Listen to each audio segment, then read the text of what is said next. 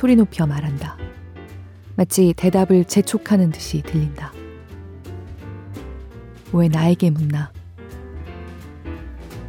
상대방은 조용히 말한다. 그렇다는 것을 자네가 더 잘 알고 있지 않은가?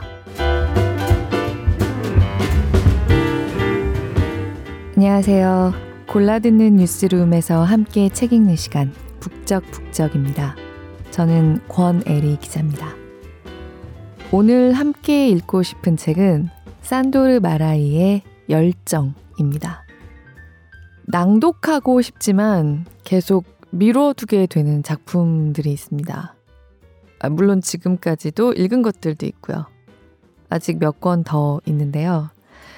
너무 버거운, 제가 낭독하기에는 너무 버거운 과제 같기도 하고, 이렇게 발췌 낭독할 작품이 도저히 아닌 것 같기도 하고, 또는 북적북적에 참여하기 전부터 저는 너무 소중하게 간직해온 인생의 책이기 때문에 조금이라도 그, 그 책에 누를 끼칠까봐 겁이 나서 일 때도 있습니다. 지금까지 북적북적에서 도전했던 책들 중에서 당장 떠오르는 그런 책으로는 저에게는 어른학교 아이학교라는 제목의 책이었던 나는 선생님이 좋아요. 그리고 반고흐 영혼의 편지, 책 읽어주는 남자, 스밀라의 눈에 대한 감각, 철학자와 늑대, 그 정도가 좀 당장 떠오릅니다. 사실 봄이 다가오는 이번 주에는 좀 풋풋한 신간을 읽고 싶었어요. 그리고 코로나19 때문에 요새 분위기도 참 하수상해서 더 조금 풋풋한 이야기를 찾아오고 싶었는데요. 그런데 그런 만큼 소개해드리고 싶을 만큼 좋아지는 신간이 솔직히 딱 잡히지가 않아서 겁은 나지만 어쩔 수 없이 오랜만에 그렇게 제게는 버거운 보물 하나를 결국 또 꺼냈습니다. 산도르 마라이는 1900년에 지금의 슬로바키아 지역에서 태어난 헝가리 작가고요. 2차 대전 후에 공산주의 체제의 헝가리를 떠나서 망명합니다. 1989년에 89세로 미국 캘리포니아에서 스스로 목숨을 끊었습니다. 공교롭게도 망명 생활 41년 만이었는데요. 이 책 열정도 41년이란 숫자로 시작됩니다. 열정은 산도르 마라이의 30대와 40대 초반 정도 사이에 쓰여졌으니까 그게 미리 계획했던 일은 아니겠지만요. 이 책을 다 읽고 나면 삶을 떠나기로 결심했을 때 작가가 자신이 열정 안에 창조해 놓았던 세계와 그 안에 그들 세 사람의 시간을 기억했을까 문득 궁금해집니다. 작가 자신은 자신이 열정 안에서 묘사했던 그 같은 노인이 되어 있었을까? 자신의 89세에 이 책에 자신이 창조해 놓은 헬릭과 콘라드와 크리스티나를 기억했을까? 저는 그게 늘 좀 궁금해요. 이 책은 1942년에 첫 출간됐지만 어, 2차 세계대전 당시 헝가리에서는 아마도 도드라질 수 없었던 이야기일 거라고 짐작합니다. 그 뒤 거의 50년 만에 1998년에 이탈리아에서 재출간되면서 그때 이미 고인이 돼 있던 작가의 이름을 영원히 문학사에 올려놓은 작품이 됩니다. 비평가들은 어떤 비평가들은 산도르 마라이를 카프카, 토마스 만, 무질 같은 거장들의 이름과 나란히 놓기도 하는데요. 당연히 받아야 할 천사라고 생각합니다. 일단 열정을 딱 한마디로 소개하라고 하면요. 소설이라기보다는 270페이지짜리 시입니다. 그리고 저는 이보다 더 전편의 팽팽한 긴장감으로 가득 찬 사랑 이야기를 읽어본 적이 없습니다.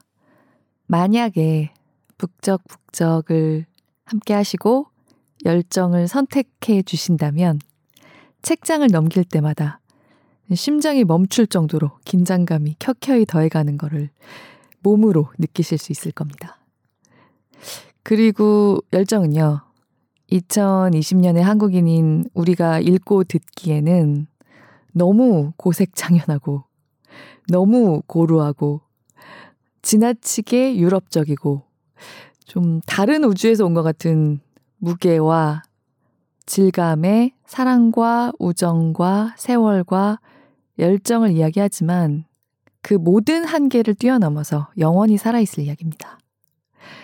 오늘 약을 좀 심하게 팔고 있죠. 근데 정말 그래요. 제가 과장하는 게 아니라는 거를 혹시 읽게 되신다면 꼭 동감해 주실 수 있을 거예요. 제가 북적북적에서도 사실 여러 번 말씀드렸던 것 같은데 저는 모든 장르 중에서 로맨스에 제일 약하거든요. 그래서 재미있게 본 사랑 이야기가 거의 없습니다, 솔직히. 의도한 건 아니지만 재밌다는 로맨스 영화에 도전했다가 잠들어 버린 적도 여러 번 있고요. 그래서 웬만하면 재밌다는 사랑 소설에도 입소문이 난 사랑 얘기에도 애초에 자주 도전하지 않는 편이거든요. 그런데 그런 만큼 제가 좀 친구들 사이에서는 이게 진짜 재밌는 사랑 이야기인가 아닌가에 약, 약간 리트머스 시험지기도 했어요. 저 어렸을 때부터. 왜냐면 제가 재밌게 봤는데 재미없는 로맨스는 없다는 공인을 제 친구들 사이에서는 좀 얻은 편이거든요. 제가 왜 이렇게 군소리를 먼저 늘어놓으면서 오늘도 영업을 하냐면요. 한참 고민을 하다가 오늘은 이 책의 서두 부분만 주로 읽고 점프해서 결론으로 가기로 했거든요. 뒤로 갈수록 중간에 어디를 자를 수가 없더라고요. 만약에 사랑과 우정에 대한 어떤 기준을 갖고 싶으시다면 또는 사랑하는 스스로를 바라볼 수 있는 마음속 가장 깊은 곳에 거울을 하나 갖기 원하신다면 이보다 더한 작품은 없습니다. 일단 집어들고 나면 내려놓을 수 없으니까 집어드는 데까지 저랑 같이 가보시면 어떨까. 네, 감히 바라봅니다. 열정은 41년 만에 한 친구가 자신을 찾아온다는 전가를 받은 노인 헨릭의 어느 아침으로 시작합니다. 앞부분 먼저 조금 읽어보겠습니다. 낭독을 허락한 출판사 솔에 감사드립니다.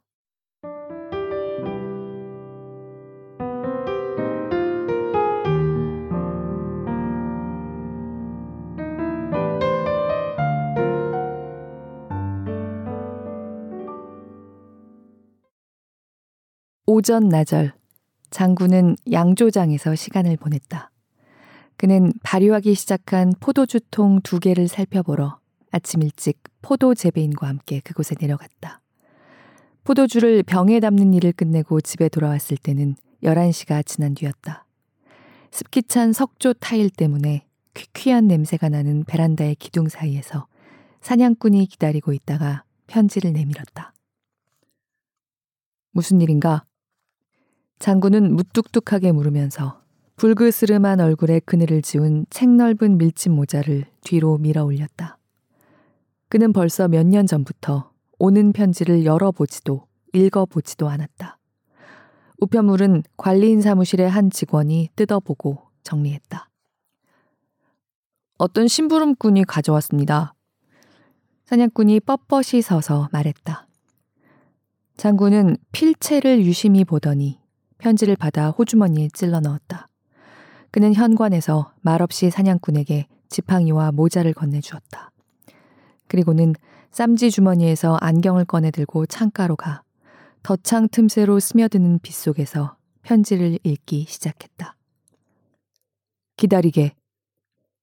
사냥꾼이 모자와 지팡이를 들고 가려 하자 장군은 어깨 너머로 말했다. 그는 편지를 다시 호주머니에 밀어 넣었다. 칼만에게 6시에 마차를 준비하라고 전하게. 비가 내릴 테니 덥게 달린 마차를 매야 할 걸세. 그리고 행사용 제복을 입으라고 하게. 자네도 마찬가지야. 그는 갑자기 화난 사람처럼 힘주어 말했다. 빈틈없이 준비하라고 하게. 당장 마차와 마구를 반스하게 닫고 제복을 입고 알아들었나? 자네가 칼만 옆 마부석에 앉게. 알겠습니다, 주인님.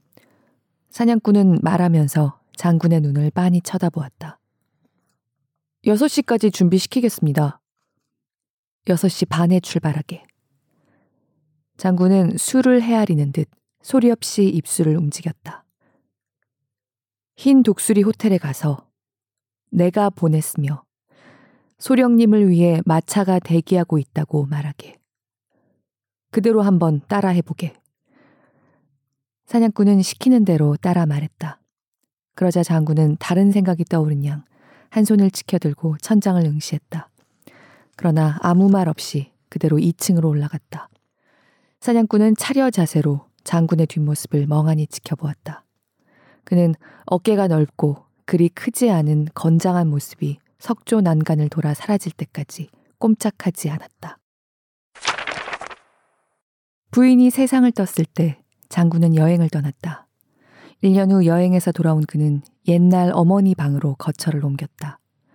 전에 부인과 함께 살았던 새로 지은 쪽, 프랑스 비단 벽지가 해지기 시작한 화려한 살롱들, 벽난로와 책이 있는 넓은 응접실, 사슴뿔과 박제한 새와 영양머리가 걸려있는 층계참, 창문을 통해 골짜기와 작은 시가지, 멀리 은빛 푸르스름한 산들이 보이는 커다란 식당, 부인의 방과 그 옆 자신의 침실.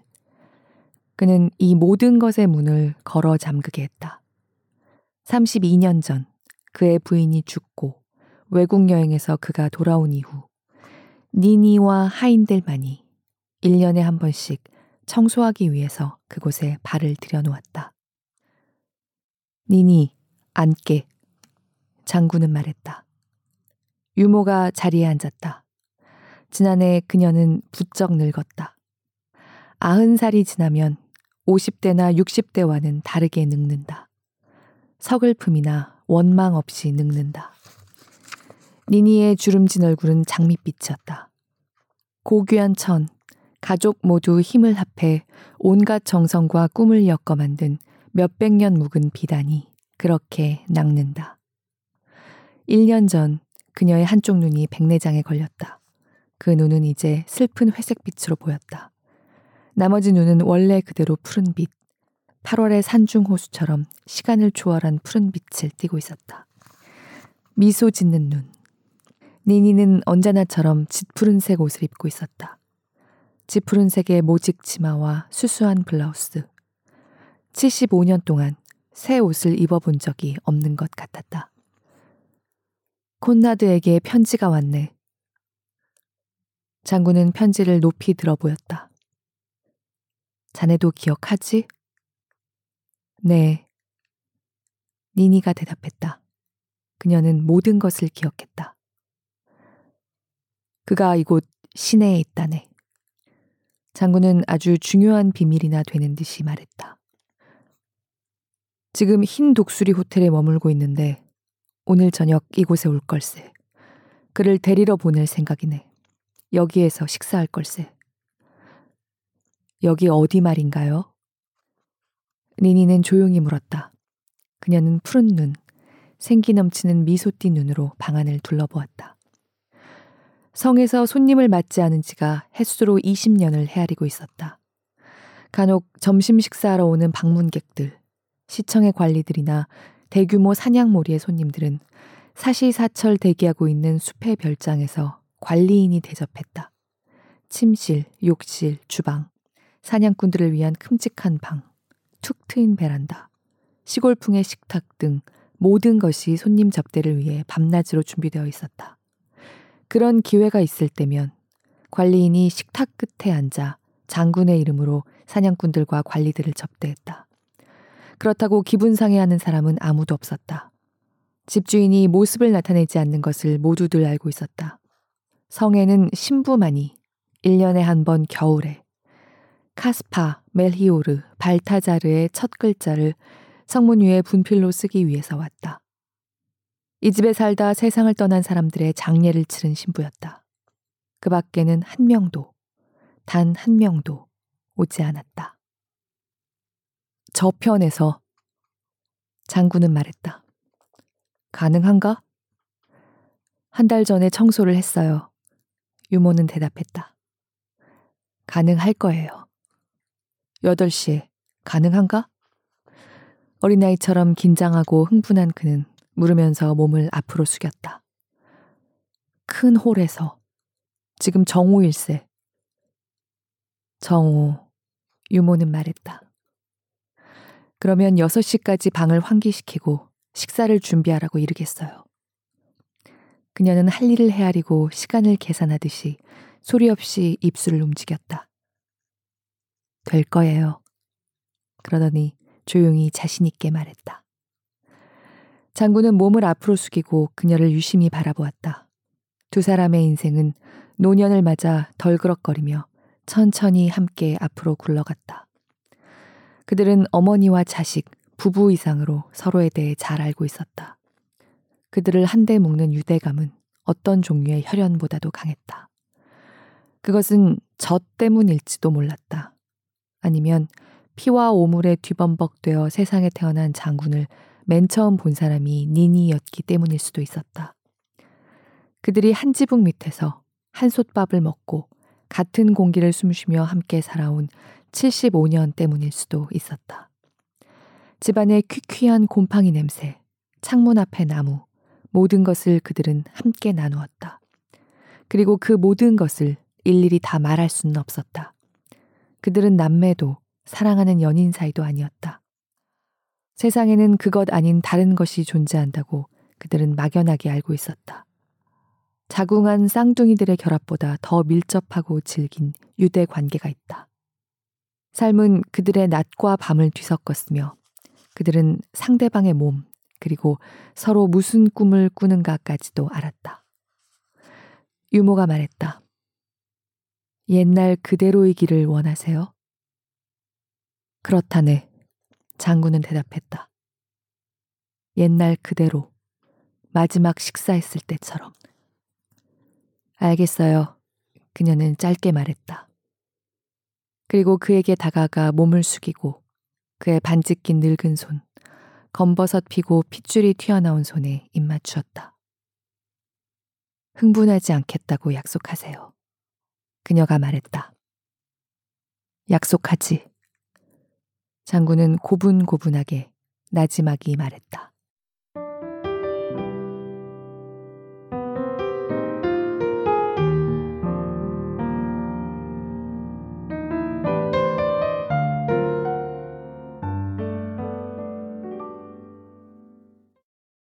41년 만에 한 친구가 찾아온다니까 퇴역 장군은 가장 완벽한 형태로 이 친구를 맞기 위해서 수십 년째 닫혀있던 대저택의 응접실을 활짝 열고 한 번도 손님 한 번 맞지 않았던 은둔의 삶에서 걸어 나옵니다. 반가워서 그런 건 아닌 것 같죠. 혹은 반가워서만 그런 건 아닐지도 모르겠습니다. 41년 만에 찾아오는 친구는 장군이 이런 은둔의 인생을 살면서 저택을 걸어 잠그게 한 바로 그 사람입니다. 북적북적의 원칙은 읽는 책의 줄거리를 스포일하지 않는 거죠. 그런데 열정은 사실상 스포일이 의미가 없는 작품입니다. 이야기는 너무 간단합니다. 반전이 없는 건 아니지만 그 반전은 직접 만나보시더라도 전체적인 줄거리는 그냥 소개해도 무방하다고 생각돼요. 헬릭과 콘라드는 둘도 없는 젊은 시절의 우정을 나눈 영혼의 친구, 1900년대 초반 빈의 두 장교입니다. 그리고 헨릭이 크리스티나라는 여인을 만나서 사랑하게 되고 그녀와 결혼합니다. 완벽한 나날을 보내던 부유하고 젊은 장교 헨릭은 그러다 어느 아침에 어떤 사건, 어쩌면 일어나지도 않았을지 모른다고 평생 반추했던 어떤 충격적인 사건을 통해서 자신의 아내 크리스티나와 친구 콘라드가 자신을 속이고 서로 사랑하고 있다는 걸 깨닫게 됩니다. 콘라드는 그들을 말없이 떠나고요. 그 후에 헨릭은 아내 크리스티나와 단 한마디도 말을 더 나누지 않은 채 8년을 지냅니다. 크리스티나는 30대 초반에 병으로 또는 스스로 택한 죽음이라고 할 수 있는 형태로 그 두 남자와 이 세상을 떠나고 헨릭은 복수를 꿈꾸면서 콘라드를 기다립니다. 그리고 마침내 콘라드가 돌아온 겁니다. 열정은 그 41년간에 대해서 하룻밤 그들이 나누는 이야기입니다.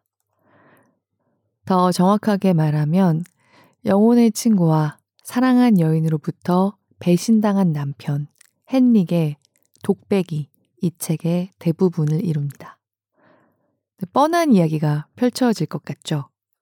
그런데 저는 이처럼 기대를 뛰어넘는 사랑 이야기를 본 적이 없습니다.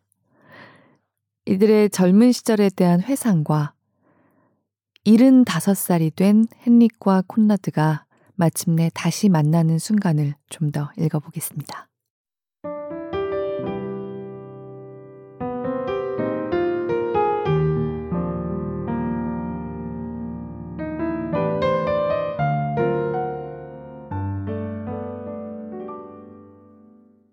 소년들이 처음으로 여름을 같이 보내고 빈에 돌아가기 위해 마차에 올라탔을 때 프랑스 어머니는 성문에서 그들의 뒷모습을 지켜보았다. 그녀는 니니를 향해 미소 지으며 말했다. 마침내 좋은 짝을 만났어. 그러나 니니는 미소 짓지 않았다. 소년들은 해마다 여름이면 함께 성에 왔다. 나중에는 성탄절도 성에서 같이 지냈다. 그들은 오시고 속오시고 할 것 없이 모든 것을 함께 나누었다.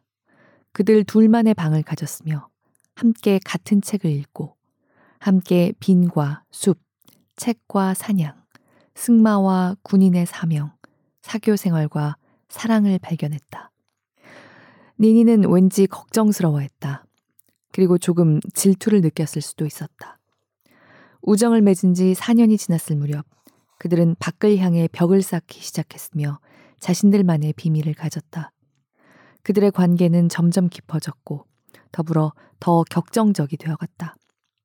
소녀는 할 수만 있다면 콘라드를 자신이 창조한 최고의 걸작으로 모든 사람에게 내보이고 싶다고 큰소리쳤다. 그러나 다른 한편으로는 사랑하는 사람을 빼앗길까봐 내심 두려워하고 질투 어린 눈으로 감시했다. 좀 지나쳐요. 리니가 어머니에게 말했다. 콘라드가 언젠가는 도련님 곁을 떠날 거예요. 그러면 많은 상처를 받을 수 있어요. 그것이 인간의 운명이야. 어머니는 거울 앞에 앉아 자신의 시들어가는 아름다움을 응시했다. 언젠가는 사랑하는 사람을 잃게 마련이야. 그것을 견디지 못하는 사람이 있다면 안 된 일이지. 그런 사람은 완전한 인간이 아니야. 사관학교에서는 시간이 흐르면서 아무도 그들의 우정을 놀림감으로 삼지 않았다. 모두들 자연 현상인 것처럼 익숙해졌다. 그리고 그들을 부부처럼 한 이름으로 불렀다. 헨링네. 그러나 이 관계를 비웃지는 않았다. 거기에는 깊은 애정, 진지함, 조건 없음, 조롱꾼들을 침묵시키는 결정적인 힘이 들어 있었다. 어느 사회에서나 그런 관계는 다들 감지하고 시샘한다. 사람들이 이기심 없는 우정보다 더 갈구하는 것은 없다. 그리고 이러한 갈구는 대부분 헛되이 끝난다. 사관학교 소년들은 출신에 대한 자부심이나 학업, 조숙한 방탕, 신체 단련, 혼란스럽고 쓰라린 때이른 사랑으로 도피했다. 이러한 혼란 속에서 콘라드와 헨릭의 우정은 중세의 신의를 맹세하는 온유한 의식을 비추어주는 불빛처럼 빛났다. 도움이나 희생을 바라지 않고 사리 사욕 없이 상대방을 끌어당기는 것보다 젊은 사람들 사이에서 더 귀한 것은 없다. 젊은이들은 희망을 거는 사람들에게 늘 희생을 원한다. 두 친구는 뭐라 이름 붙일 수 없는 불가사의한 은총 속에서 산다고 느꼈다. 어느 해 여름, 그들은 갈리시아의 콘라드 부모님을 방문했다. 이미 그들이 젊은 장교가 된 뒤였다. 남작, 갈리시아에서 40년 동안의 공직 생활과 귀족 출신 폴란드 부인의 충족되지 못한 사회적 야망으로 지치고 굽실거리는 태도가 몸에 밴 대머리 노인은 젊은 신사들을 환대하기 위하여 동분서주했다. 시내의 고풍스런 탑들과 정방형 광장 한가운데의 분수, 천장이 둥근 어스름한 방들은 강한 인상을 주었다. 그곳에서 뒤섞여 사는 우크라이나인, 독일인, 유대인과 러시아인들은 관료주의에 억눌려 침체되어 있었다. 시내와 퀴퀴한 냄새나는 어두침침한 집 안에서 무엇인가가 끊임없이 발효하는 듯이 보였다. 폭동 아니면 말만 많은 비참한 불만족 같은 것. 아니, 그것도 아니라면 카라반들이 묶는 주막의 후텁지근한 분주함과 기다림 같은 것이었다. 집과 광장, 도시의 삶 어디에서나 그것을 감지할 수 있었다. 번복할 수도 깨뜨릴 수도 없는 결정적인 것을 이 도시에서 단 한 번 힘차게 선언하듯 웅장한 탑과 대형 아치가 있는 대성당만이 이 외침과 비명, 속삭임을 의연히 압도했다. 남자기 집에 방이 작은 것 세 개밖에 없었기 때문에 청년들은 여관에 묵었다.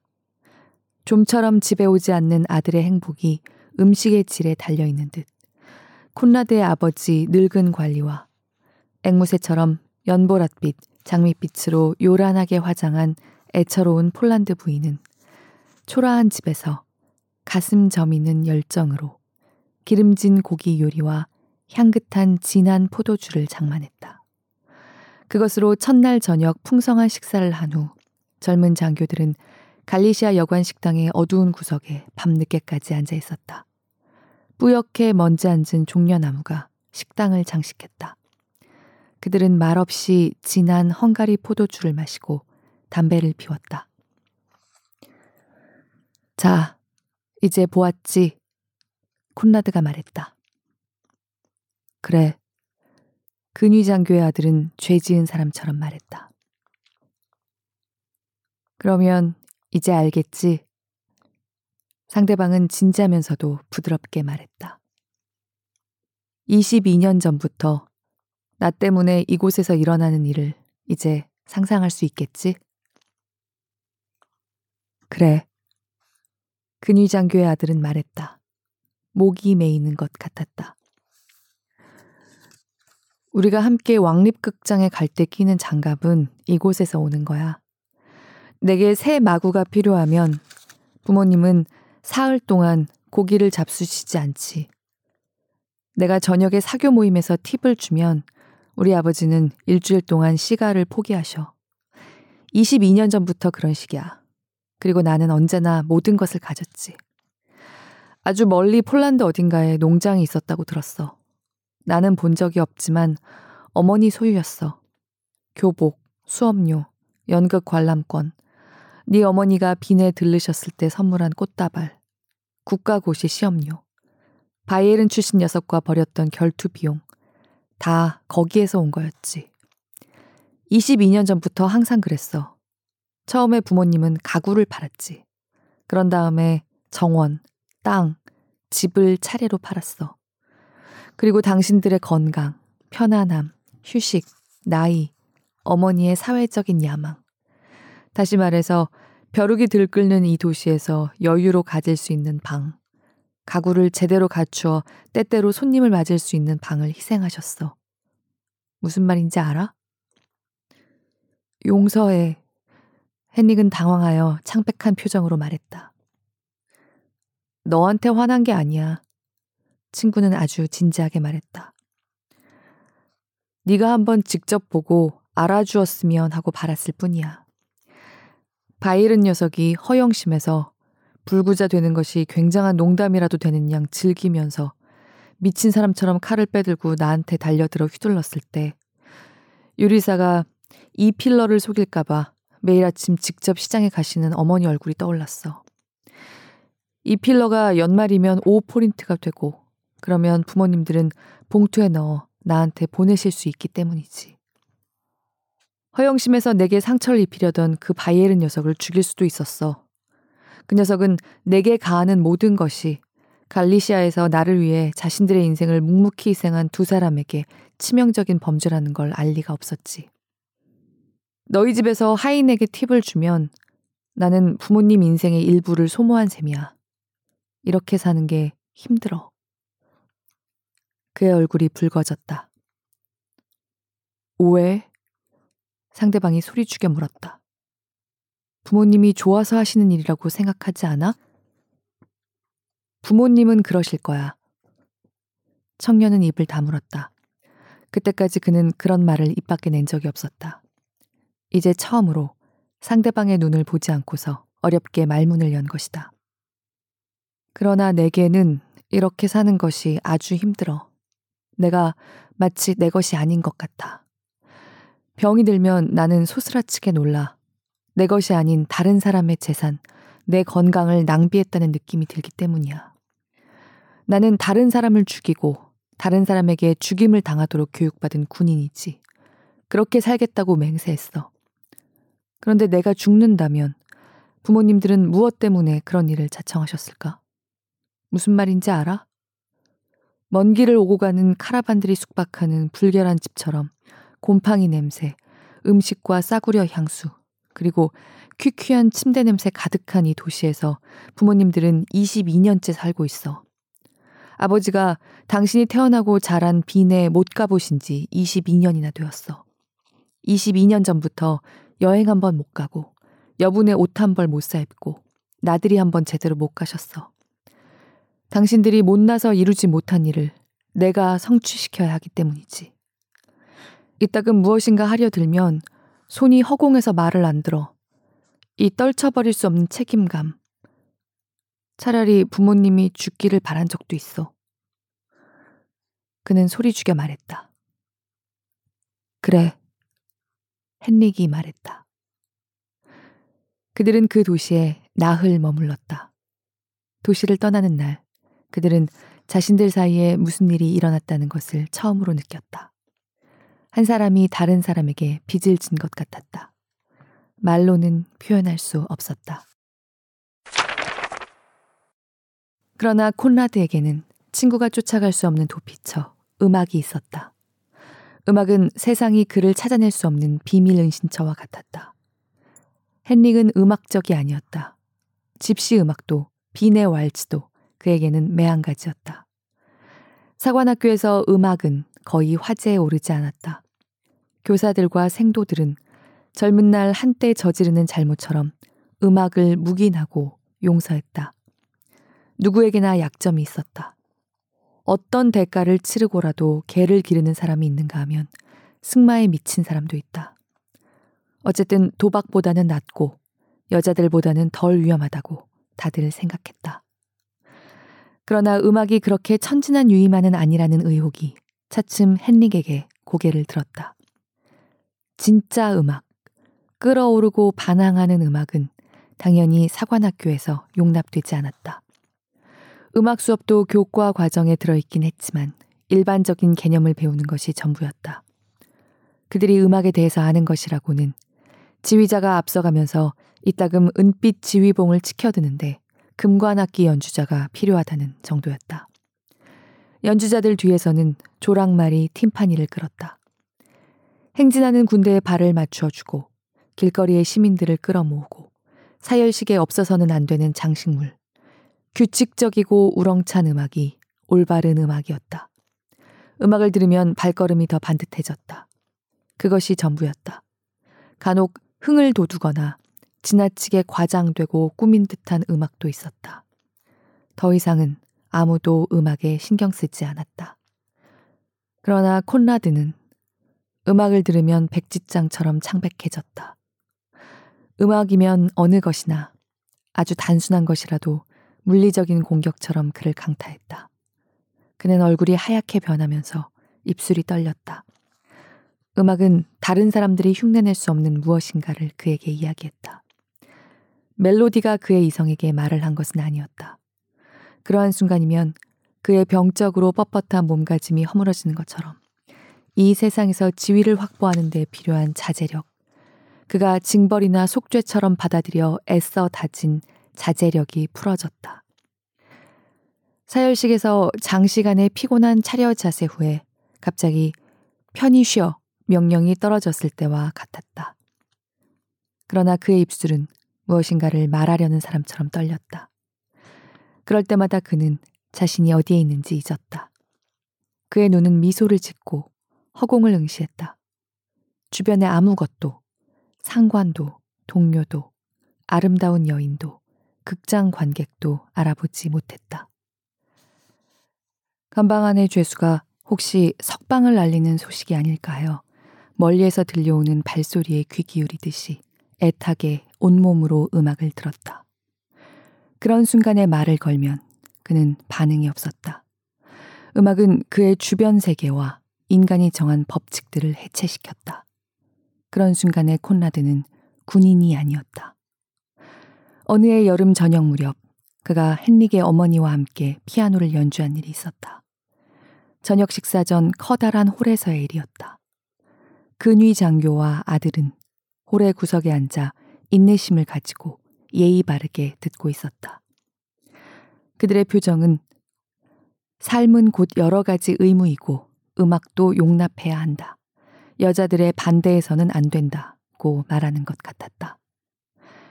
어머니는 열정적으로 연주했다. 그들은 쇼팽의 폴로네즈 환상곡을 연주했다. 방 안의 모든 것이 움직이기 시작했다. 구석에서 인내심을 가지고 정중하게 듣고 있던 아버지와 아들은 어머니의 몸과 콘라드의 몸, 두 몸에서 무슨 일인가 일어났다는 것을 감지했다.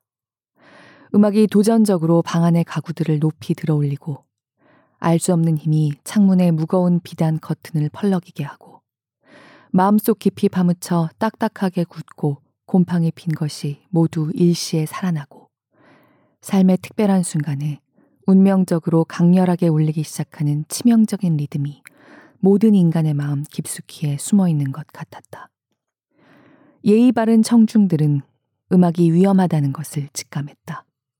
그러나 피아노 앞에 두 사람, 어머니와 콘라드는 위험에 개의하지 않았다. 폴로네즈 환상곡은 인간의 질서가 조심스럽게 은폐한 모든 것을 뒤흔들고 파괴할 수 있는 힘을 발산하는 구실에 지나지 않았다. 그들은 몸을 약간 뒤로 젖혀 고추 세우고 피아노 앞에 앉아 있었다. 마치 음악이 사나운 말이 끄는 보이지 않는 전설적인 마차를 폭풍우를 뚫고 세계로 몰아가고 자유롭게 풀려난 힘이 질주하는 가운데 그들의 뻣뻣한 육체와 딱딱한 손이 고삐를 잡고 있는 것 같았다. 그들은 건반 하나를 울리면서 연주를 끝냈다.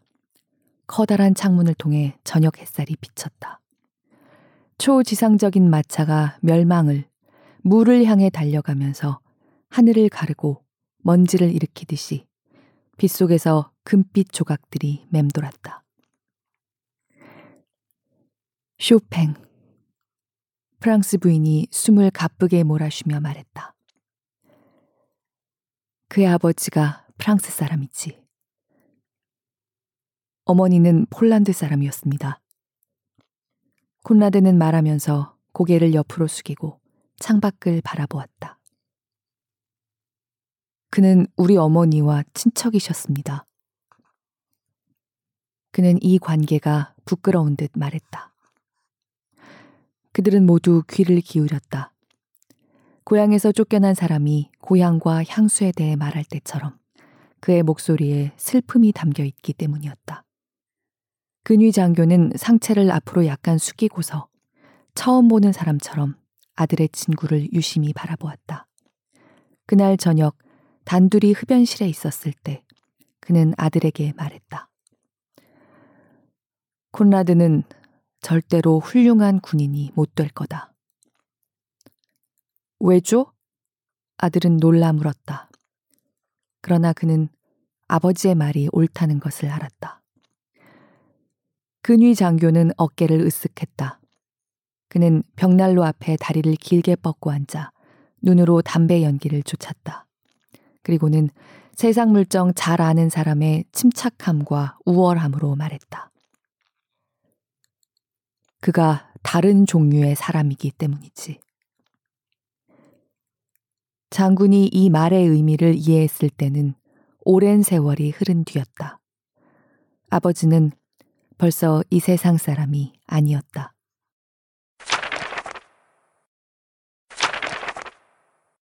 그 인간에게서 무엇을 원하세요? 유모가 물었다. 진실. 장군은 말했다. 이미 알고 계시잖아요. 아니, 모르네. 하인과 하녀들이 꽃을 꽂다 말고 쳐다보는 것에 개의치 않고 그는 큰 소리로 말했다. 그러나 그들은 이내 눈을 내리뜨고 하던 일을 기계적으로 계속했다. 나는 바로 그 진실을 모르네. 하지만 현실은 알고 계시잖아요. 유모는 날카롭게 말했다.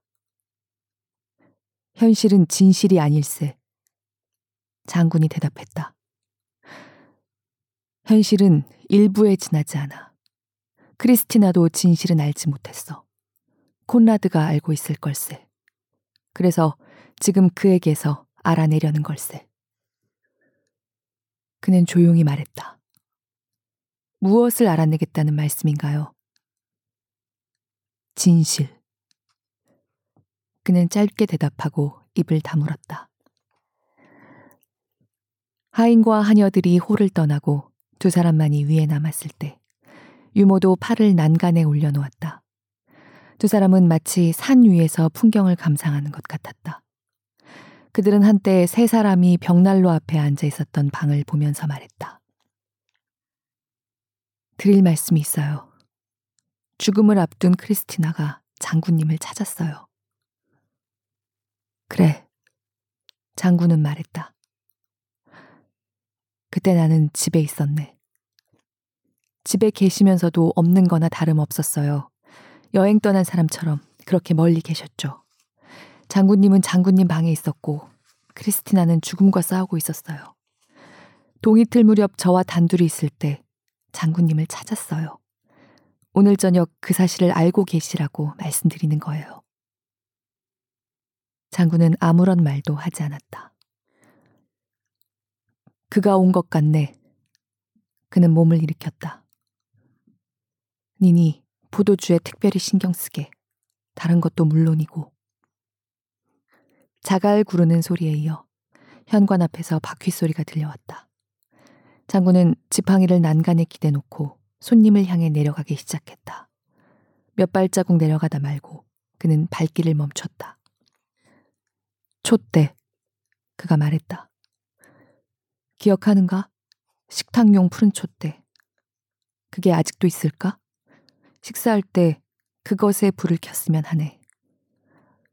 그건 기억이 안 나는데요. 유모가 말했다. 나는 기억하네. 그는 고집스럽게 대답했다. 노인답게 검은 양복을 장중하게 차려입은 그가 몸을 꼿꼿이 세우고 계단을 내려갔다. 홀에 커다란 유리문이 열리고 하인 뒤에서 한 노인이 모습을 나타냈다. 이보게, 내가 왔네. 손님이 낮은 소리로 말했다. 자네가 다시 올 것을 한순간도 의심한 적이 없네. 장군도 소리를 낮추어 말했다. 그리고는 미소를 지었다. 그들은 격식을 갖추어 정중하게 악수를 나누었다. 그들은 벽난로 앞으로 걸어갔다. 그리고는 벽에 걸린 촛대의 차가운 불빛 속에서 눈을 깜빡거리며 전문가처럼 주의 깊게 서로를 훑어보았다. 콘라드는 장군보다 생일이 몇 달 빨랐다. 그는 봄에 75번째 생일을 맞았다. 몸의 변화에 대한 나이 든 사람들 특유의 해안으로 두 노인은 서로를 관찰했다. 본질적인 것에 집중해서 아주 주의 깊게 생명력의 마지막 표시, 삶의 기쁨에 대한 희미한 흔적을 상대방의 얼굴과 태도에서 찾았다. 아니, 콘라드는 진지하게 말했다. 도로 젊어지지는 않지. 그러나 두 사람은 놀랍게도 시샘 반, 기쁨 반으로 서로 상대방이 엄격한 시험에 합격했다는 것을 느꼈다. 지난 41년, 멀리 떨어져 보지는 못했지만 매일 한 시각도 서로 잊어본 적이 없는 세월은 그들을 굴복시키지 못했다. 우리는 이겨냈다고 장군은 생각했다. 그리고 손님은 상대방이 건강한 모습으로 앞에 서 있었기 때문에 실망하고 그 자신 왕성한 기력으로 돌아올 수 있었기 때문에 기뻤다. 그는 이렇게 내심 실망과 기쁨이 엇갈리는 묘한 만족을 맛보며 생각했다. 나를 기다리고 있었어. 그래서 이렇게 건재할 수 있었던 게야. 이 순간 두 사람은 기다림이 있었기에 지난 몇십 년 동안 생명력을 유지할 수 있었다는 것을 알았다. 마치 단 한 가지 과제를 준비하는데 평생을 바친 것 같았다. 콘라드는 자신이 언젠가 돌아가리라는 것을, 장군은 이 순간이 오리라는 것을 알고 있었다. 두 사람은 이 순간을 위해서 살았다.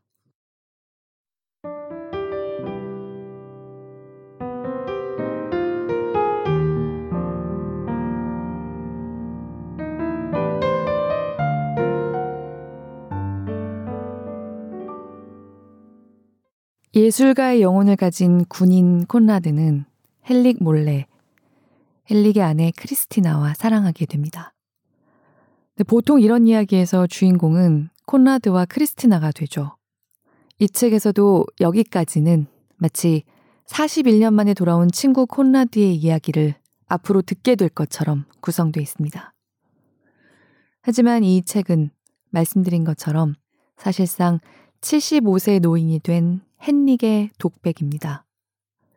세상의 눈으로 보기에는 배신당한 남편이자 친구, 군인, 예술가면서 불행한 운명적 사랑에 빠졌던 두 연인의 돈 많고 잘난 척하는 세속적인 남편 역할이라는 바로 그 역에 어느 날 갑자기 내동댕이 쳐진 헨릭이 41년 만에 도달한 곳을 우리가 모두 따라가게 됩니다. 열정은 그야말로 지독한 사랑과 우정의 이야기이고 사랑과 우정이라는 프리즘을 통해서 인생과 존재에 대해서 지독하게 성찰해내는 걸작입니다. 그리고 지금까지도 나오지 않은 크리스티나. 이 이야기의 한가운데 있는 여주인공은 사실 앞으로도 등장하지 않습니다. 회상 속에서만 그림자를 언뜻언뜻 비치면서 묘사됩니다. 하지만 저는 여주인공이 등장하지도 않는 이 불륜 소설처럼 강력한 세 사람의 사랑 이야기를 본 적이 없고요. 여주인공의 존재감이 이렇게 강렬하고 그 사람에 대한 인간으로서의 존중이 느껴지는 사랑 이야기를 거의 접해본 적이 없는 것 같습니다. 저는 우리나라에선 2001년에 1쇄를 찍은 뒤에 2006년에 11쇄를 찍은 그 11쇄째 책을 갖고 있는데요. 지금까지는 몇 쇄를 더 찍었을지 모르겠습니다. 그런데 솔 출판사에서 낸 책 표지가 이 소설을 참 잘 이해하고 있다고 생각했어요. 표지는요, 뭔가를 바라보는 검은 고수머리의 귀부인, 그러니까 아마도 헨릭의 아내이자 콘라드의 연인이었던 크리스티나의 초상이 그려져 있을 뿐이고요. 헨릭도 콘라드도 아무도 없습니다. 그런데 이 책의 마지막 장을 덮고 나면 이 표지가 얼마나 이 책에 어울리는가 생각하게 됩니다. 이들이 이야기를 나누는 하룻밤. 헨릭의 독백에 가까운 대화를 모두 건너뛰어서 이 책의 마지막으로 바로 가보겠습니다. 혹시 헨릭의 독백이 궁금해지셨다면 오늘 낭독에서는 읽지 않기로 한 그 하룻밤의 대화. 사실상 헨릭의 독백을 모두 듣고 난 뒤에 콘라드에게 건네는 헨릭의 마지막 질문. 그리고 이 책 내내 사실상 아무 말이 없는 콘라드의 딱 한마디 답을 듣고 이것이 얼마나 엄청난 무게의 질문이자 대답인가. 그리고 열정이 왜 로맨스 소설인가. 무서울 만큼 느끼시게 될 겁니다. 가장 농밀한 1분 1초가 필요하다는 기분이 드는 오후가 문득 찾아온다면 그런 날 이 책 산도르 마라의 열정을 만나보시는 걸 감히 추천드리고 싶습니다. 들어주시는 모든 분들 늘 깊이 감사드립니다. 일요일엔 북적북적 해요.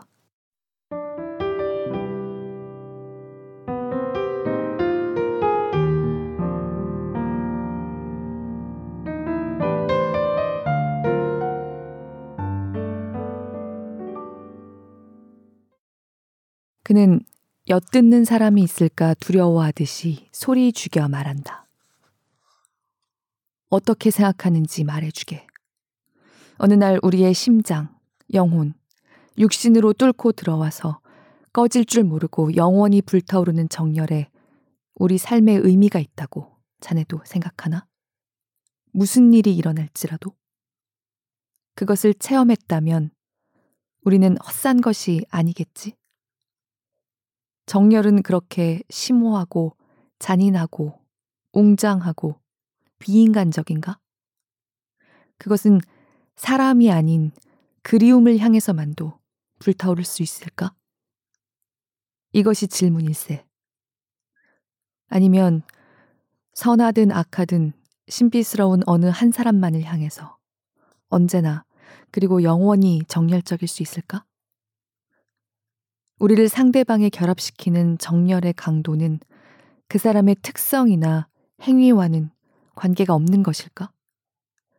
할 수 있으면 대답해 주게. 그는 소리 높여 말한다. 마치 대답을 재촉하는 듯이 들린다. 왜 나에게 묻나?